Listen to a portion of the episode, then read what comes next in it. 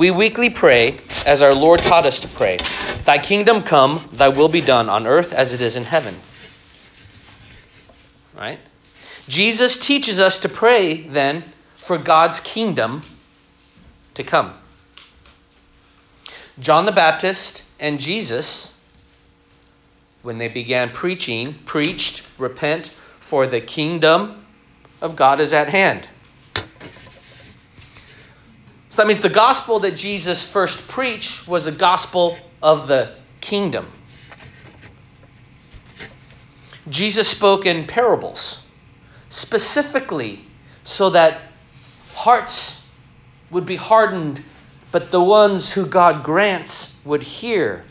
And the content of those parables were about the kingdom. When Jesus at the end closes the canon, ends the book of Revelation, he's revealing to John mysteries of his coming kingdom. So the Bible ends with Jesus teaching us about his kingdom.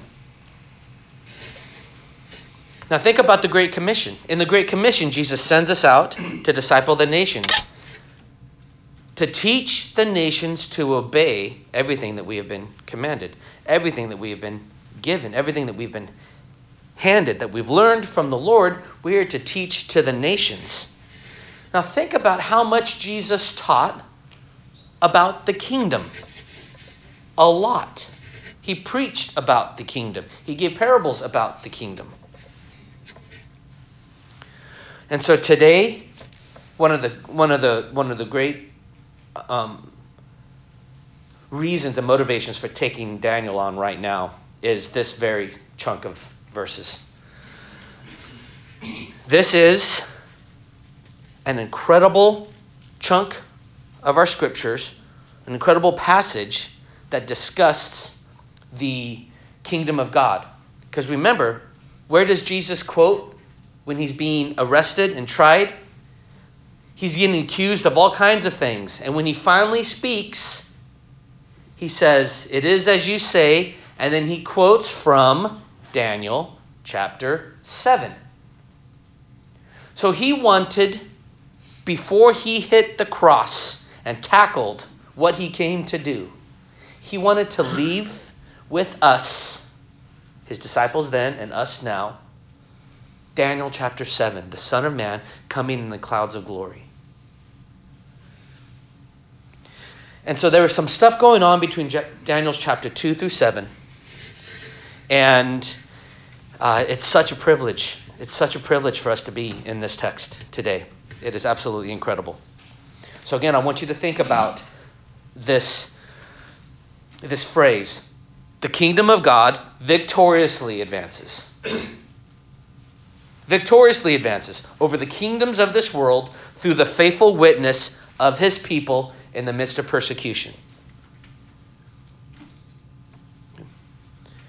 So we're going to look, you know what they call it, the thousand foot view. We're going to fly over the top and do a pass of Daniel 2 through 7, and then we'll come back and we'll settle in on Daniel 2 as we move forward, and then we'll take them um, chapter at a time.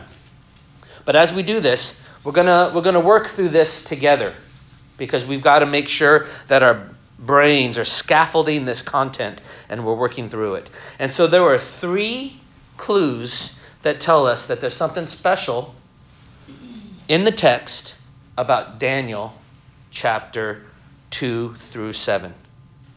There's three that make us pause. And remember, we're going to come back to this idea that the chapter numbers and chapter verses they weren't there originally. So we have a very easy time navigating verses. Turn to Daniel chapter 5. Okay, whoop, whoop, and we get right there. Well, if you're reading the scroll of Daniel, there are clues within Daniel that tell you what to emphasize and to track the flow of what he's doing. So there's three clues. And the first one is the original language. Okay, the original language.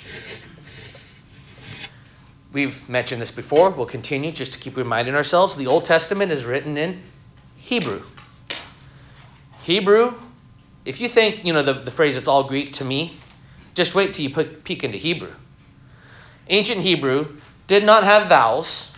They started from the right to the left and they just wrote on scrolls. So 99% of the Old Testament, 99.5% of the Old Testament is written in Hebrew. There are two significant chunks that are not written in Hebrew, found in Ezra and here in Daniel chapter 2. Hebrews, I'm sorry, Daniel chapter 1 through Daniel chapter 2, verse 3 is written in Hebrew. Starting at chapter 2, verse 4, it's written in Aramaic. And then everything, everything following and all the way through Daniel chapter 7 is written in Aramaic. And then he goes back to Hebrew for 8 through 12. And then the rest of the Bible is in Hebrew. There's the Old Testament, minus the little chunk out of Ezra. So we should ask ourselves, why is this in Aramaic? Okay, why? So Hebrew is the language of the Israelites, of God's people. Aramaic is the language of the Gentiles. If someone read Daniel, the Hebrew part, the general Gentile wouldn't know what was going on. You get to chapter 2, verse 4, and all of a sudden it's in the language they're tracking with. All the way through. God has always intended to be a light to the Gentiles. He's always intended his kingdom to be a kingdom that reigns over all nations. Everything points towards Christ. It's called redemptive history. It is his story. That's not an overused little cliche. History is his story. Everything before the birth of Christ points to Christ in our scriptures. Everything after the birth of Christ and after his life and death and resurrection and ascension points back to his life and looks forward to his coming. It is all about him. But God has a message for the Gentiles. He always has. He's a redeemer of all peoples, plural, all nations, plural.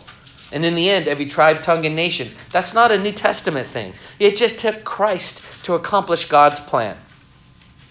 Okay, so number one, something is going on in Daniel chapter 2 through 7 because it's in Aramaic. It's intended to be read easily by the nations. Number two, the chronology. There's a chronology. So Daniel chapter 2 picks up with Nebuchadnezzar, Nebuchadnezzar, right? We've been studying 586 BC. Nebuchadnezzar finished what he started by taking Daniel and, uh, and Ezekiel, and then he destroyed the temple, 586, and they're in Babylon. So when you, the first chapters are with Nebuchadnezzar. Chapter 2 is Nebuchadnezzar. You have the golden statue that Nebuchadnezzar builds. Okay? So, then it shifts to Belshazzar. This is all chron- chronological now, right? So, Daniel chapter 5, verse 30 King Belshazzar of Babylon dies.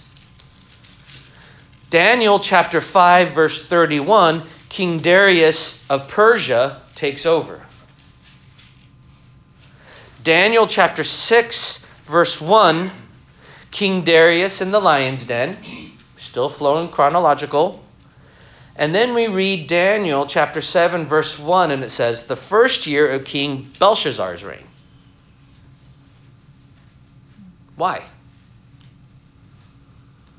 And then he goes back to Darius later. So he shifts and he sticks this vision smack where it's out of place. And there's a couple, the couple verses afterwards follow Belshazzar, first year, third year. But these don't fit chronologically. Why? Well, it's not strange at all for poetic and apocalyptic literature to play a little loose with timelines when there's a message to be communicated. And Daniel, the book of Daniel, is a mix of both. It is historically accurate. Dates and names, historically accurate. And yet there are visions, wild visions that he gets that lays a foundation for life and faith. And so the chronology makes us go, that's interesting. Why would that vision be stuck here at chapter 7? It's out of place chronologically. So, gets us to our third and our now the part that starts digging into the text for us. There's the structure of Daniel. The structure of Daniel. So we've got the original language is different for chapters 2 through 7. The chronology is different as we get to chapter 7. And now the structure. And for this, I would have you, if you would, look inside of the order of worship today and there's something called the chiasm that we're going to look at. Now, I want to be very careful with any time. We're not doing Bible codes. We're not looking for secret meanings in the names and piecing a puzzle together and having some kind of. This isn't some kind of secret revealed knowledge. Okay? Our goal is to observe. So let me talk to you a little bit about chiasm because it's a big deal for your Bible reading all over the place, not just for the book of Daniel. All a chiasm means is that it's a, it's a way to write or to communicate where you give an idea and a theme, idea is presented, there's a sequence to it, and then it's reversed. The same ideas are reversed. So you start at a point, you walk down the path, you get to an end, and then you walk back as you're reading through the text. Uh, it looks like uh, I don't know the best way to describe it. It looks like a V taking a nap. You know, you lay down and like the, the, the verse goes, the, the passages go like this to a point, and they match up along the way at every step. We'll talk about it. If you're a math lover, it's the greater than sign, right? Like V taking a nap. I look like taking a nap in the position of That, that would be a Z, I guess, not a you know Z's. but It's uh, the, the greater the greater than sign for you lovers of math. Yeah. Repeat. This isn't a special code. This isn't secret, hidden. Uh, this is for everybody to see, and we're going to be very careful when we make big conclusions based upon this because they better be in the text. Because if it's not the text, then it's man's imaginations and it's foolish and it has no power before I go into the details of it, I want you to know that parallelism is used a lot in Scripture. Different forms of parallelism, different structures pop up all the time. In fact, you read Psalms, we read Psalms all the time, and we skip over it. In our passage today, there was some parallelism. In Psalm chapter 36, when it was read this morning, at verses 5 through 6, it says this. Um, oh, that's 30. That's the wrong chapter. Psalm 36. Your loving kindness, O Lord, extends to the heavens. Your loving kindness, O Lord, extends to the heavens. Your faithfulness reaches to the skies. That's parallelism. They're paired together. It's a literary device that the, the Lord inspired for us to pay attention to what He's teaching us. Okay. It happens. Ooh, that's upside down. Um, Psalm 19 is one of the uh, is such a crystal clear example of how God inspired literary devices to benefit us. In Psalm 19, it says, um, I've got most of it. The law of the Lord is perfect, restoring the soul. The testimony of the Lord is sure, making wise the simple. The precepts of the Lord. So all of these are to be not necessarily equated. They don't mean the exact same thing, but it's a, it's a literary device. The law, testimony, precepts, commandments, they're all referring to the same idea, the things of the Lord, and they produce things. It's, it's a literary device. Proverbs will do it, and it'll be the opposite, like a. I just opened up the book of Proverbs and I just kind of pulled the Proverbs 10 just to show you how common it, it is. It's all over the place. In Proverbs chapter 10, verse 5, says, He who gathers in summer is a son who acts wisely, but he who sleeps in harvest is a son who acts shamefully. So now you've got the, the, the, the parallel verses, they're designed to be referring to the same thing, but one's the positive, one's the negative. It's, it's converse. It's, but it's designed to compare the two ideas. Now, why am I, why am I telling you all this? I'm telling you all this because what, I'm not making stuff up when I say that we recognize liter, literary devices in the scriptures and they're intended for our edification. They're intended for our understanding of scriptures. God uses them all the time. The book of James, by the way, is one in the original language. Consider it pure joy, my brethren, when you face trials of many kind, for you know that testing, trials, testing, the testing of your faith produces perseverance.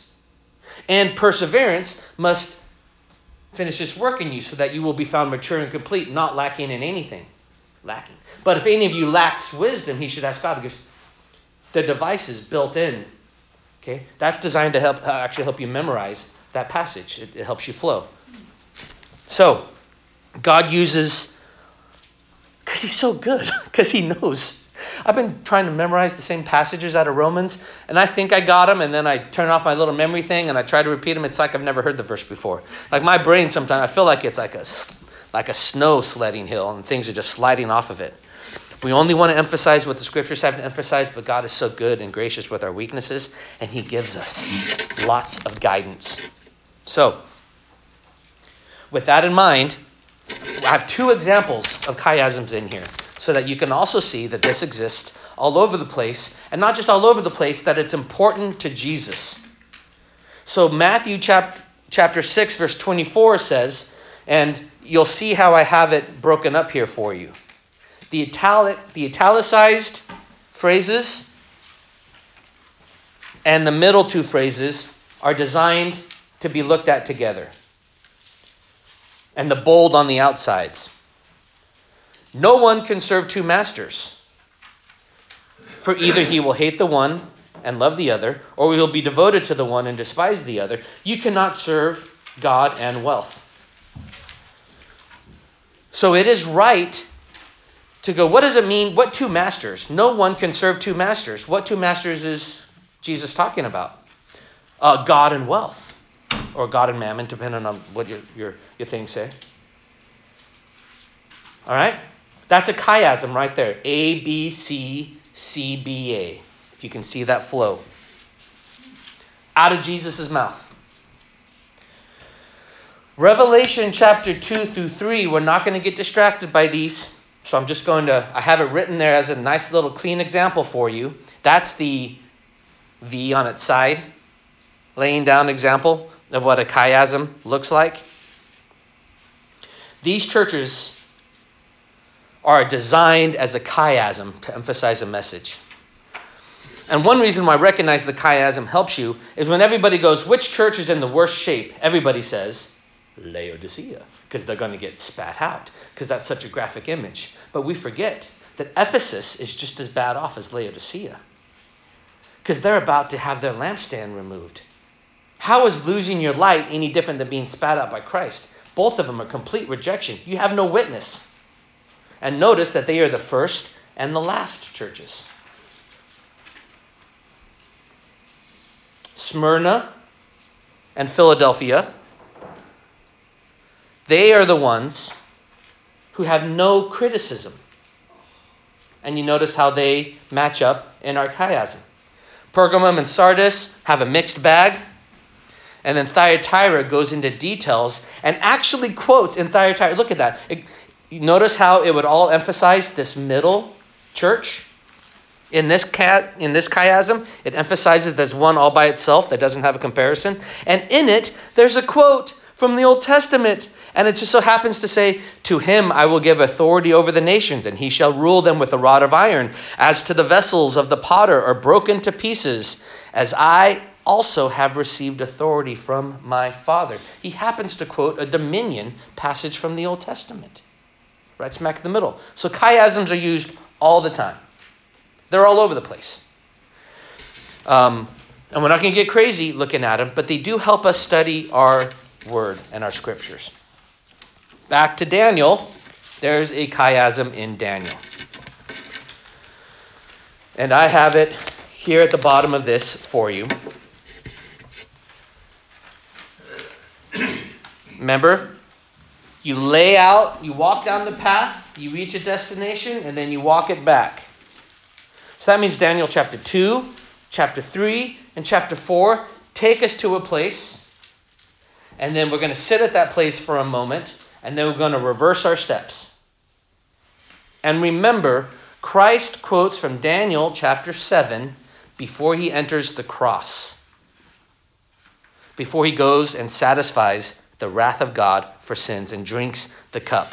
That's how significant this is.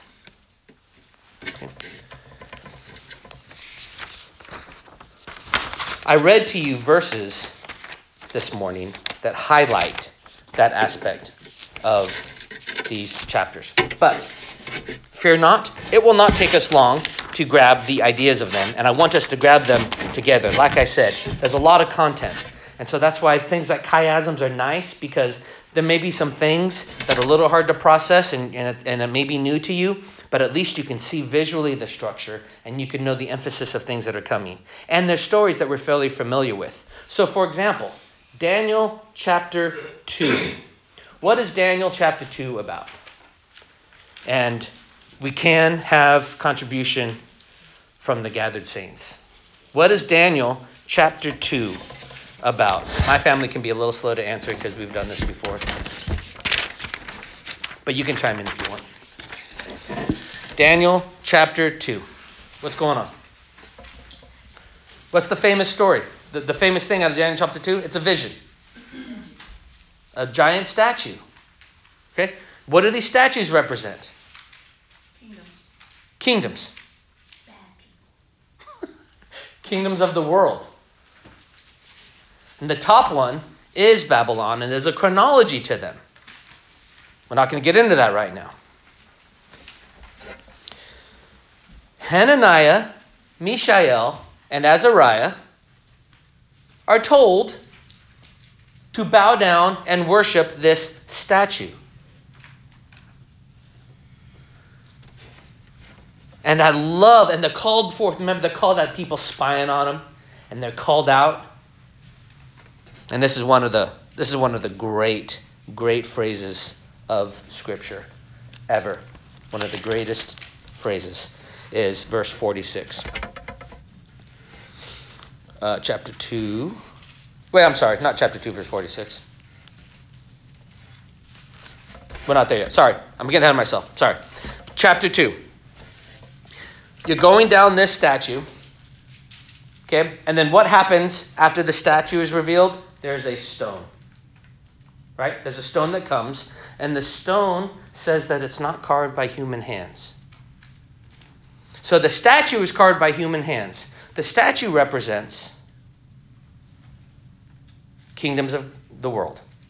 The stone comes and crushes it, and then what does this stone do?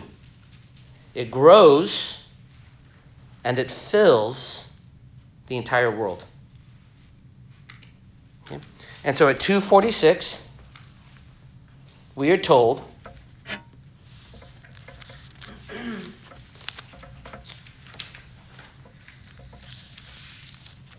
Wait, I'm, I'm sorry, I just got totally confused.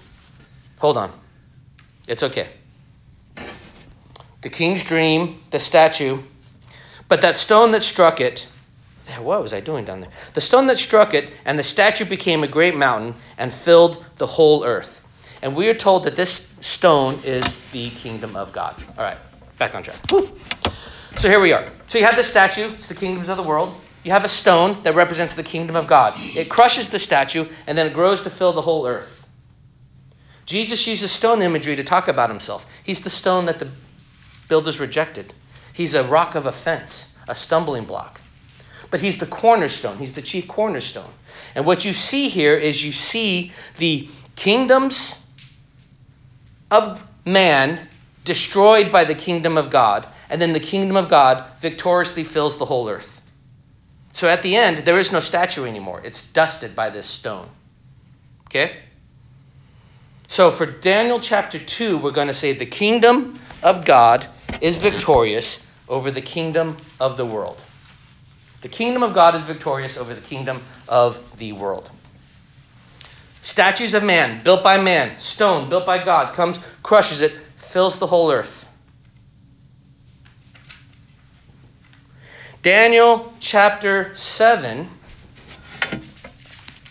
is what kind of vision? There's another vision. In Daniel chapter 7, there's beasts and there's images of man. But the beasts represent the same kind of nations that the statue represented in chapter 2. And then the Ancient of Days sitting on the throne is the Father, and then one like the Son of Man comes. And what's the Son of Man handed? The Son of Man is handed the kingdom and dominion and glory, and he reigns. And it says that all peoples and nations and men of every language might serve him, and his dominion is an everlasting dominion. Notice that each beast has an end to their reign, but the Son of Man reigns forever. Daniel chapter 2 and Daniel chapter 7 have the same foundational message. The kingdom of God is victorious over the kingdoms of the world. Daniel chapter 2, Daniel chapter 7. Okay? And they're both visions. And remember, Daniel, through inspired by the Holy Spirit, put chapter 7 exactly where it was to match up with chapter 2 in this chiasm. It was intentional. It's out of order. And it's still written in Aramaic. And the rest of them, remember, they shift back to Hebrew. So it's a part of this pack for us. All right. Sorry. Now, chapter 3, going back to my story of Hananiah, Mishael, and Azariah. I think because I worked so hard to get their names right, I got confused on where to put them. Because I keep wanting to say their names. I've said said Shadrach, Meshach, and Abednego for so long, it's so hard to shift, but I want to get good at shifting. I should just not worry about their names and stick with it. So, Daniel chapter 3, golden image. They say they are um, told to worship down at this golden image. We're not going to spend, again, we're not going to look at the details. We're just going to look at the point of this chapter. The point of this chapter is very simple.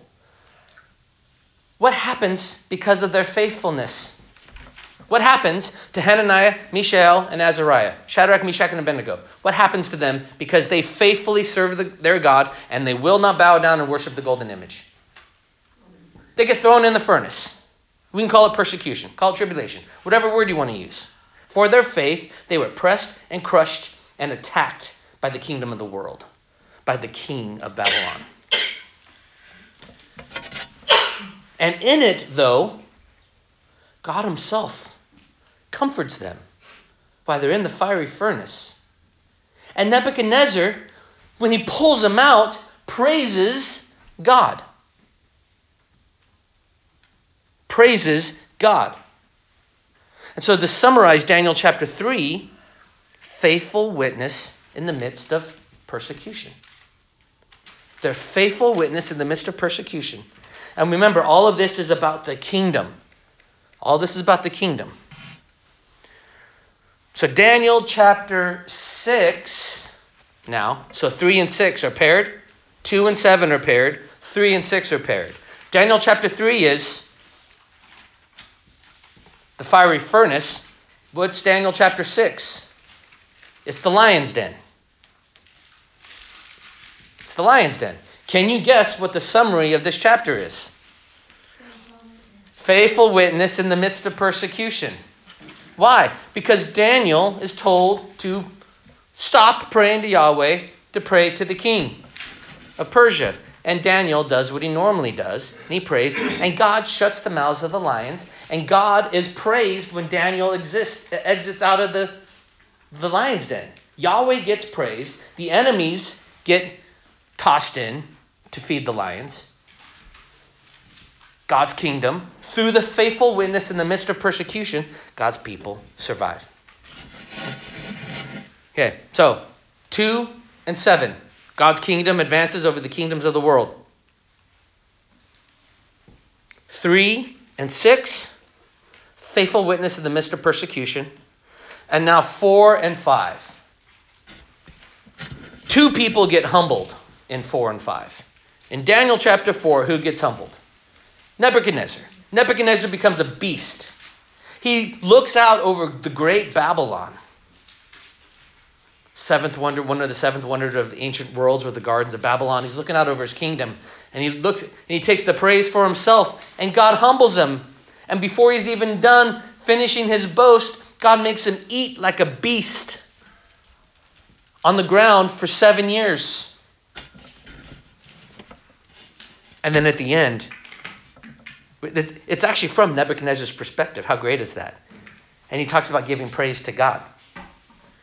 So God humbles his enemy in the end of chapter 4 and gets the praise for it. Chapter 5 picks up, and there's a new king of Babylon, King, of Belshazzar, king Belshazzar. And that's the vision that we read from Daniel, and that which was written on the wall. Mene, many tekel, parsin, And he's worshiping the gods of gold and silver. How much more idolatrous can you get? They're actually naming them. It's the wealth of the world. And Daniel gives them this prophecy. And for some reason, Belshazzar gave orders to clothe Daniel with purple and put him in a necklace of gold around his neck and issued a proclamation concerning him and how he had authority as the third ruler in all the kingdom. Daniel says, Belshazzar, your kingdom's going to be taken from you and handed to the and handed to Persia. And the king's reward is to actually make him a ruler. And then he dies. That same night, Belshazzar the Chaldean was slain, and Darius the Mede received the two. So God humbles his enemies. So this is how it flows, people. Faithful witness in the uh, the kingdom of God is victorious of the kingdoms of the world. Daniel chapter 2. Daniel chapter 3 faithful witness in the midst of persecution. Daniel chapter 4.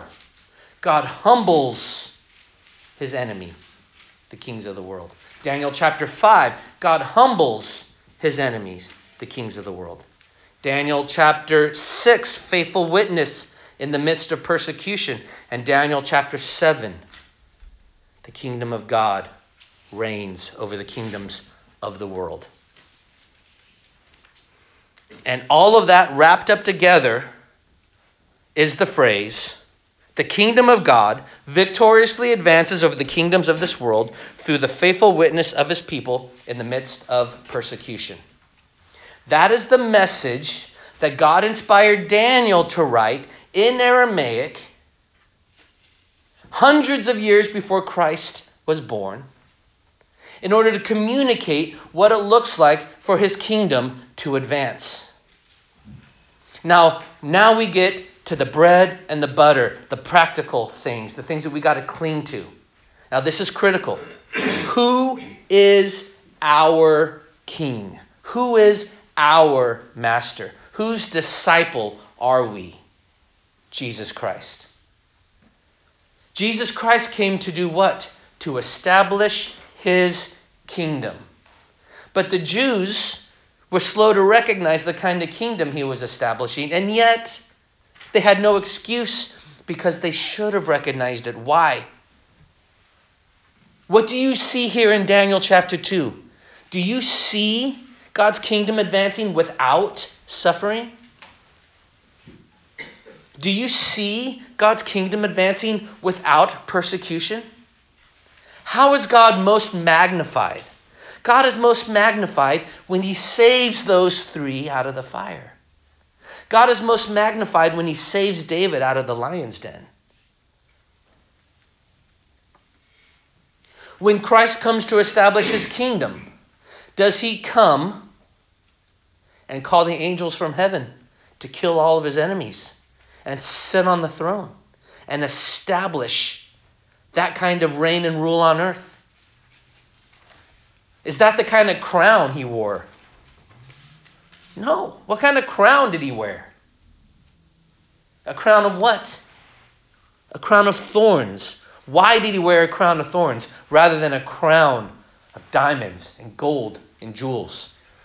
Because he was accomplishing his Father's will. And what's the will of his Father? The will of the Father is that his kingdom come through the faithful witness of his people in the midst of trials and persecutions and hardships, even unto death. God opposes the proud but gives grace to the humble. Why? Because Christ was humble. Humble yourself before the Lord and he will lift you up. Why is that true? Was there any more humbled than Christ? No, because he had more to give up. Philippians chapter 2. He was so humble, he was obedient to death. Not just death, even death on the cross. And therefore, God highly exalted him. Humble yourself before the Lord, and he will lift you up. Why? Because that's who Christ is. So, what does it mean to be a citizen of that kind of kingdom? This is where we get goofy in our end times eschatology beliefs. We mix a lot of things. And I'm gonna I'm gonna just gonna say two things that maybe not everybody agrees with me on. And and and they don't necessarily flow with everything you see being said today. On the one hand, people want to see the persecution of the church as the world winning. You hear a lot that things are going to get worse, and we're just going to swallow up, and the world's going to win, and then Christ is going to rapture, and then whoosh. And I'm telling you, whatever you think is going to happen in the details, we misread the text if we see persecution of the faithful as a sign that the world is winning. That's not the sign that the world is winning. That's what God uses to advance his kingdom. He set the foundation for us in Daniel. Christ quotes from it. That's what he did. The darkest moment, the line that we always use, the only time something good, the only time something bad happened to a good person was once, and that was Christ on the cross. Right? There was that was his most John says, You're going to see the Son of Man lifted up. Oh, and everybody's expecting a king. And then he tells us, ah, but he means the cross. Christ is magnified by the cross? What? We say these things so much, we swim in these contradictions, apparent contradictions. We swim in these things that seem so foolish to the world. We forget that it seems foolish to the world. Why would Christ die on the cross be dominion? Because he wins through faithfulness in the midst of persecution. We quoted from Isaiah 9, 6 and 7 For unto us a child born, for unto us a son is given. And the government will be upon his shoulders, and of the increase of his government and his peace there will be no end. Kind of like a stone that starts small and grows and never stops, and destroys all the kingdoms of the world along the way. And though the nations rage, God in heaven laughs. Because it's exactly his plan. Look what we can do to your people. And God laughs at those wicked people while he comforts his faithful. Because what does he say? Vengeance is mine, saith the Lord. It's okay if we don't see justice in our time for the wicked. It hurts. It makes us long for heaven. Blessed are those who mourn, for a reason. Blessed are those who are hungry. Because we see injustice and we don't see justice done. And yet there's a day they're going to stand before Christ, who will render to every man according to his deeds. So the wicked thinks that he's ruling and he's winning when he persecutes the faithful. And the faithful who understand their God laugh. Because we know that that's how God wins. That's how God wins. That's why in Matthew he said, You will see the Son of Man coming in the clouds of glory. Why? How is that the cross? How is that the death of Jesus and the resurrection, his ascension? Because God's kingdom advances through the faithful witness of his people. Revelation chapter 1 you want to know where the Trinity exists? It exists in Revelation chapter 1. Verses 1 through 3, the Spirit and the Father are there. And then Jesus is called the what? The faithful. The faithful.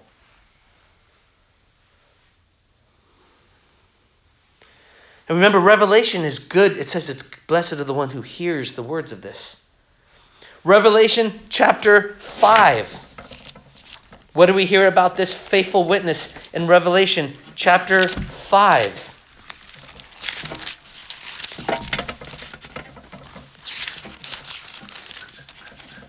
I saw in the right hand of him who sat on the throne a book written inside, and on the back sealed with seven seals. Conveniently, Daniel has a seal, has a scroll that gets sealed at the end.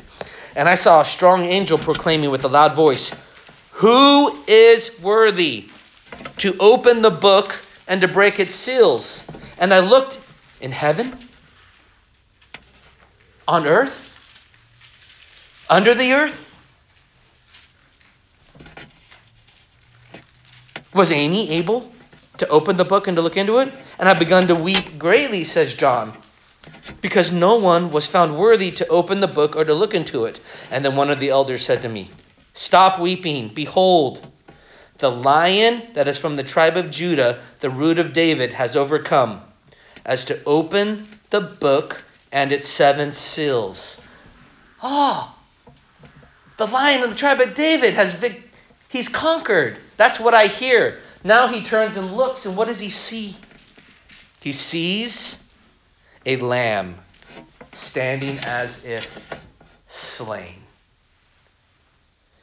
His faithfulness in the midst of persecution, in this vision of heaven, makes him worthy to receive the scroll.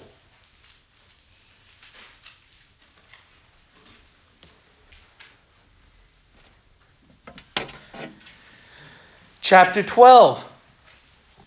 The dragon gets cast down. Why? And they overcame him. How? By the blood of the Lamb, blood of the Lamb spilled, and the word of their testimony, and they did not love their life even unto death. In other words, they were faithful to him, even if it cost them their life. And when you are faithful in persecution, Satan visually gets kicked out of heaven. He's got nothing. It reminds him every day of his defeat. Every second you are faithful in persecution, you pronounce to the heavenly places that Jesus is king, that his kingdom is coming, and whatever the world throws at us will not matter because he is our king, he is our master, he is our comfort. And just like Christ was victorious on the cross, when we stand fast in the midst of trials and persecutions, we rest assured that it is, in fact, the growing kingdom of God. And then in Revelation 22 at the very end, how beautiful is it? Revelation chapter 22.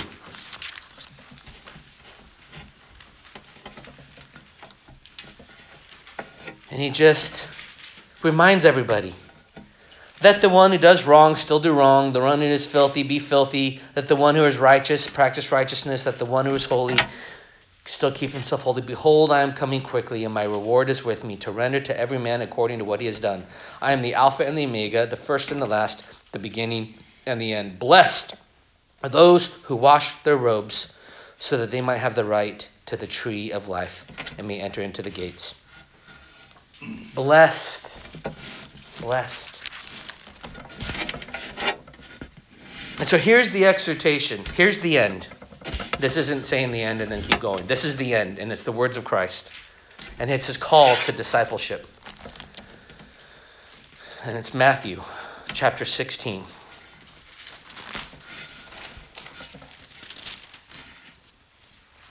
And then Jesus said to his disciples, If anyone wishes to come after me,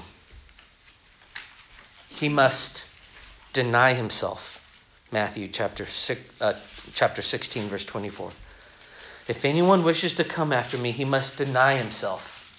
He must take up his cross and follow me. Whoever wishes to save his life will lose it. But whoever loses his life for my sake finds it. Why? Why? Why is that true? Why is it true when you lose your life, you find it? And what does it mean? It means going into the lion's den, if that's what has to happen. It means being tossed in the fiery furnace, because you will not pray to a false God. It means saying, like Hananiah, Mishael, and Azariah, Oh, kings and false gods and idols and wicked tyrants of the world, you can do whatever you want to us. Our God is mighty to save. He could crush you and deliver us this moment. He could give us all of our needs abundantly more. I have no doubt. But even if He doesn't, we will not bow the knee to you. We will not bow the knee to you because Christ is King. And this is how we win. Not because of what we have done, but because of what Christ has done. And we will lose our life. We will lose our livelihood. We will lose our reputation. We will lose all the things that this world has if it but gains us Christ. We must decrease so that He must increase in every way, shape, and form. And it's not defeat. It's not defeat. We get crushed however that crushing looks, if it's the physical things of this world, sickness, disease, famine, sword, if it's outright persecution, if it's worst case scenario, welcome to concentration camps in America, it don't matter. If it's continue on limping along in our apathy for another generation, it doesn't matter. The call is the same. Live faithful, live faithful, live faithful. Lose your life. What will it profit? What will it profit a man if he gains the whole world and yet loses his soul? but what will a man give? What, will, what would you forfeit your soul for? What would you give up your soul for? For the Son of Man is coming in the glory of his Father with his angels. And what's he coming to do? He's coming to render and repay every person according to his deeds. You want to be good enough? Go right ahead. I'll let you wait and stand before Christ with your deeds. We're clothed in Christ.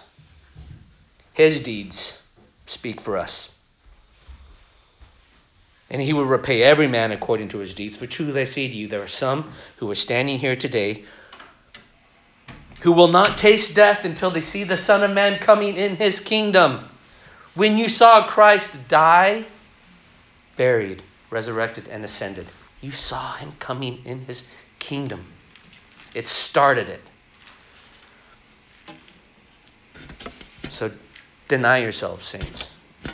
Take up your cross and follow Christ, because through your faithful, faithful witness in the midst of persecution, the kingdom is victorious and defeats the kingdoms of the world and advances.